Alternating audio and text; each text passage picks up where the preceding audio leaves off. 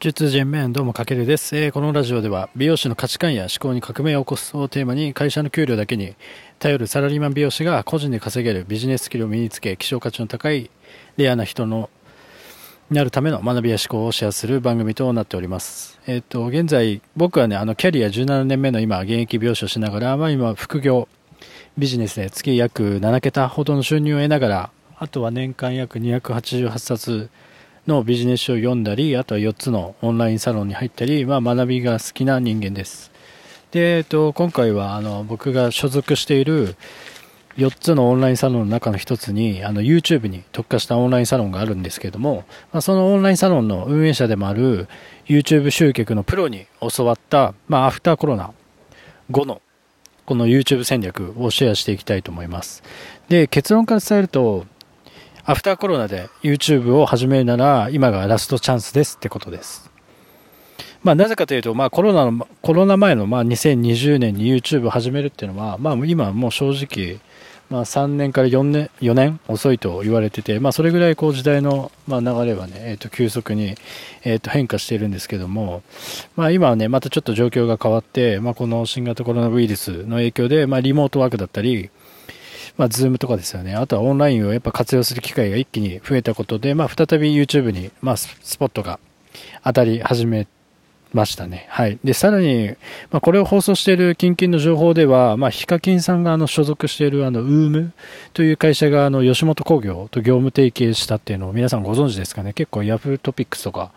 えっ、と、トレンド入りしてたんですけども、で、だから要は本格的にこの吉本の芸人さんがこう YouTube に参戦してくることは今後間違いなくて、まあそれによってまたこう新たな視聴者層というか、今まで YouTube を見てなかった方たちもこう YouTube にどんどん来る流れが来てて、まあやっぱ人が見てる分、やっぱ僕らもね、今ここでチャンネルを作るってことは見てもらいやすくなるってことなんですよね。なので本当にこの波がラストチャンス、ラストチャンスなんじゃないかなと思ってます。で、実際にこのオンラインサロンで僕が学ばせてもらっている先生もこのコロナの影響であと1年間ぐらいは YouTube を伸ばす最後のチャンスだと言っていたので、まあこれから YouTube を始めようと考えている人だったり、まあもしくは今もうすでにやってるけど、なかなか成果に結びつかない人が始めるなら、まあ本当に最後のチャンスかなと。で、やっぱ例えるならね、今は本当にもう走り出したこの超特急の YouTube 列車みたいなのをこう必死で追っかけて、まあ、ギリギリ本当に一番後ろの車両の外にこの手がかけられるかかけられないかぐらいの多分今状況だと想像してもらえると、あの、わかりやすいんじゃないかなと思います。まあそんなこんなんでこう、今回はネットでは絶対に載ってないこの生の一時情報となるコロナ後の今するべき YouTube のリアルな戦略を僕なりの視点でシェアしていきますので、これちょっと聞き逃すと結構損しちゃうかなと思うんで、最後まで聞いてもらえたらと思います。で、まあ YouTube を始めるにあたってまず何が大切なのかっていうのが、この頭の中で、あなたのね、頭の中で戦略を今回は多分イメージすることができるんじゃないかなと。で、まあ、そうですね。で、えっ、ー、と、YouTube に関するこのノウハウや情報っていうのは、やっぱすでにもうネットでもね、たくさん出てるんですけども、オンラインサロンというこの現在進行形で YouTube チャンネルを運営している生の人たちのリアルな情報がこのオンラインサロンで聞けるので、これに勝るやっぱ学びはないかなと僕は感じています。で、本題に入る前にちょっと聞きたいんですけど、あなたはなんかオンラインサロンって入ってますか？あんまりまだ聞き慣れないのかな、これは。で、僕はというと、まあ、4つのオンラインサロンに入会してるんですが、まあ、オンラインサロンのいいところっていうのは、この一時情報というか、生の情報が聞くことができるのと、やっぱあとは自分が発信している内容をオンラインサロン内で、えっ、ー、と、これどうですかみたいな、えっ、ー、と、発信をすると客観的なこう反応がもらえるのでそれがまあフィードバックされて、まあ、改善から対策までのこのスピードが圧倒的に速いということですよね要は1人でやってるよりも誰かにの客観的な意見を聞いた方が、やっぱ伸びるスピードが速いってことですよね。あとは、自分の分野とは違ってこの業界の人と繋がれることで、まあ自分の分野でも取り入れられる新しい学びが得られることです。まあオンラインサロンというのはやっぱり僕は今美容師ですけど、美容師さんだけじゃなくて、まあ、いろそれこそ本当に会社の経営者さんとか社長さんとか、あとは建設関係なんか土方とかやってる人とか、まあいろいろいるんですよね。だからいろんな人の情報、分野の情報が聞けるので、それはすごくいいことですよね。で、あとは将来ね、もしかしたらオンラインサロンの人とこうビジネスする機会があるかもしれない中で、やっぱこうやって信頼関係を構築することができるのも、これらは結構大きなメリットかなと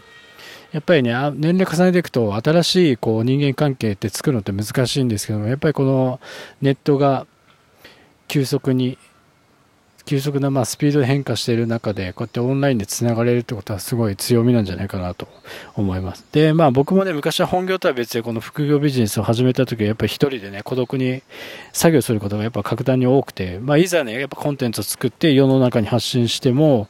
やっぱ答え合わせは、まああの、アナリティクスとかそういう分析ツールのみだったんですけども、やっぱりこうやってオンラインサロンに入って他人の意見を確実にもらえるのはめちゃくちゃね、僕の中でとても大切な今場所になってます。なのでね、何かもしあなたが今チャレンジしてるなら、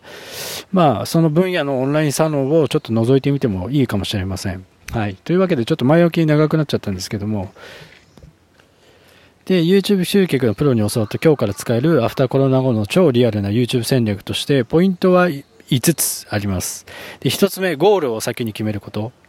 で、2つ目、1つの専門性に沿ってコンテンツを作ること。で、3つ目が YouTube というこの椅子取りゲームで自分が座る場所を確保する。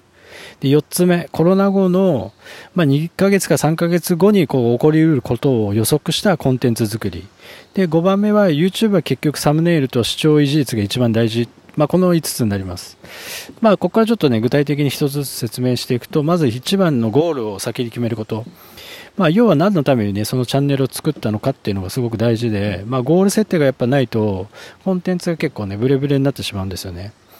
で、やっぱ参入者が今、YouTube も多くなってるので、やっぱそういった目的を明確にしないと、あの、埋もれてしまいます。まあ、例えば、自分のこのお店に来てほしい集客のためのチャンネルなのかとか、まあ、単純にこう副業として広告収入を得たいのかとか、まあ、あとは YouTube でね商品を紹介して、まあ、そのなんか商品をね買ってもらいたいのかとか、まあ、それぞれ多分運営するあの理由があると思いますが、まあ、そのためにはやっぱまずはゴールを決めることが、まあ、大事なんですよね。はい。というわけで次2番目に1つの専門性に沿ってコンテンツを作る。まあ、これは1番目とあの類似するところがあるんですけども、やっぱ YouTube を運営していくにあたって一番こう理想なのは、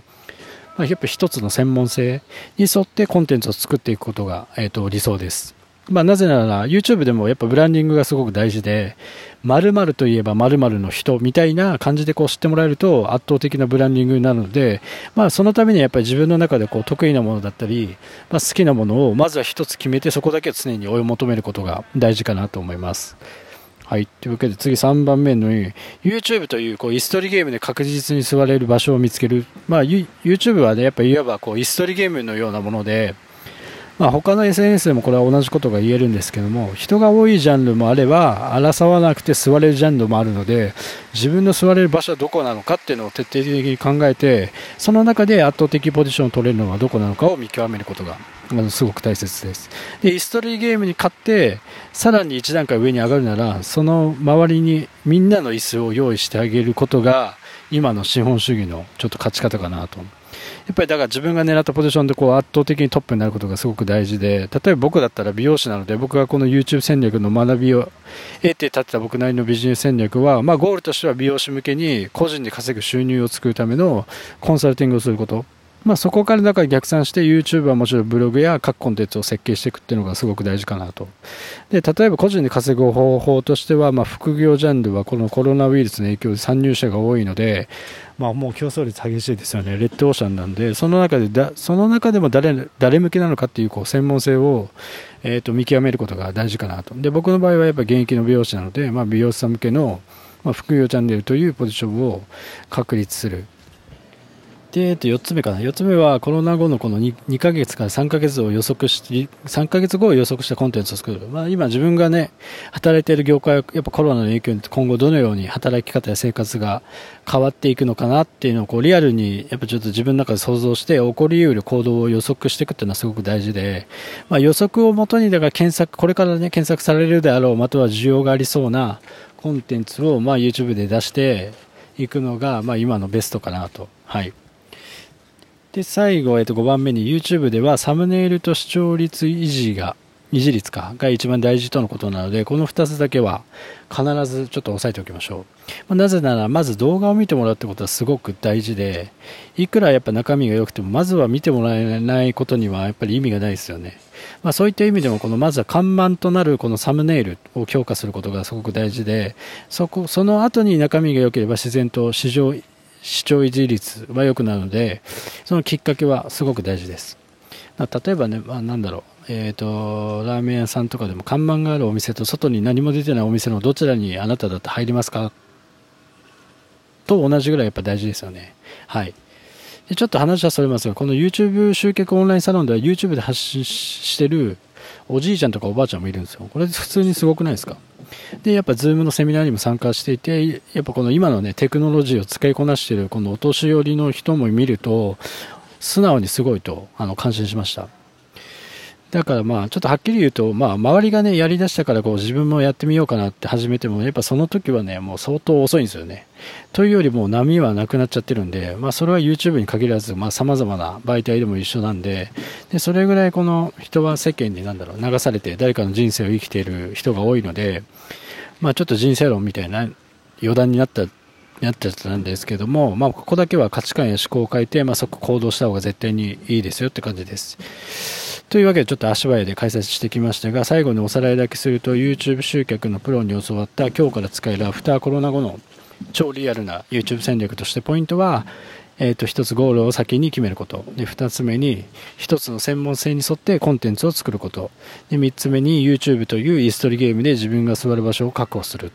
で4つ目にコロナ後2、3ヶ月後に起こりうることを予測したコンテンツ作り。で最後5番目に YouTube は結局サムネイルと視聴視聴維持率が一番大事、まあ、この5つとなります。なんとなくイメージできたでしょうかね。はい。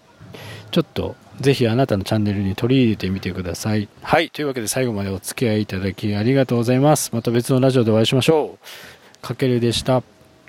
May have that DTM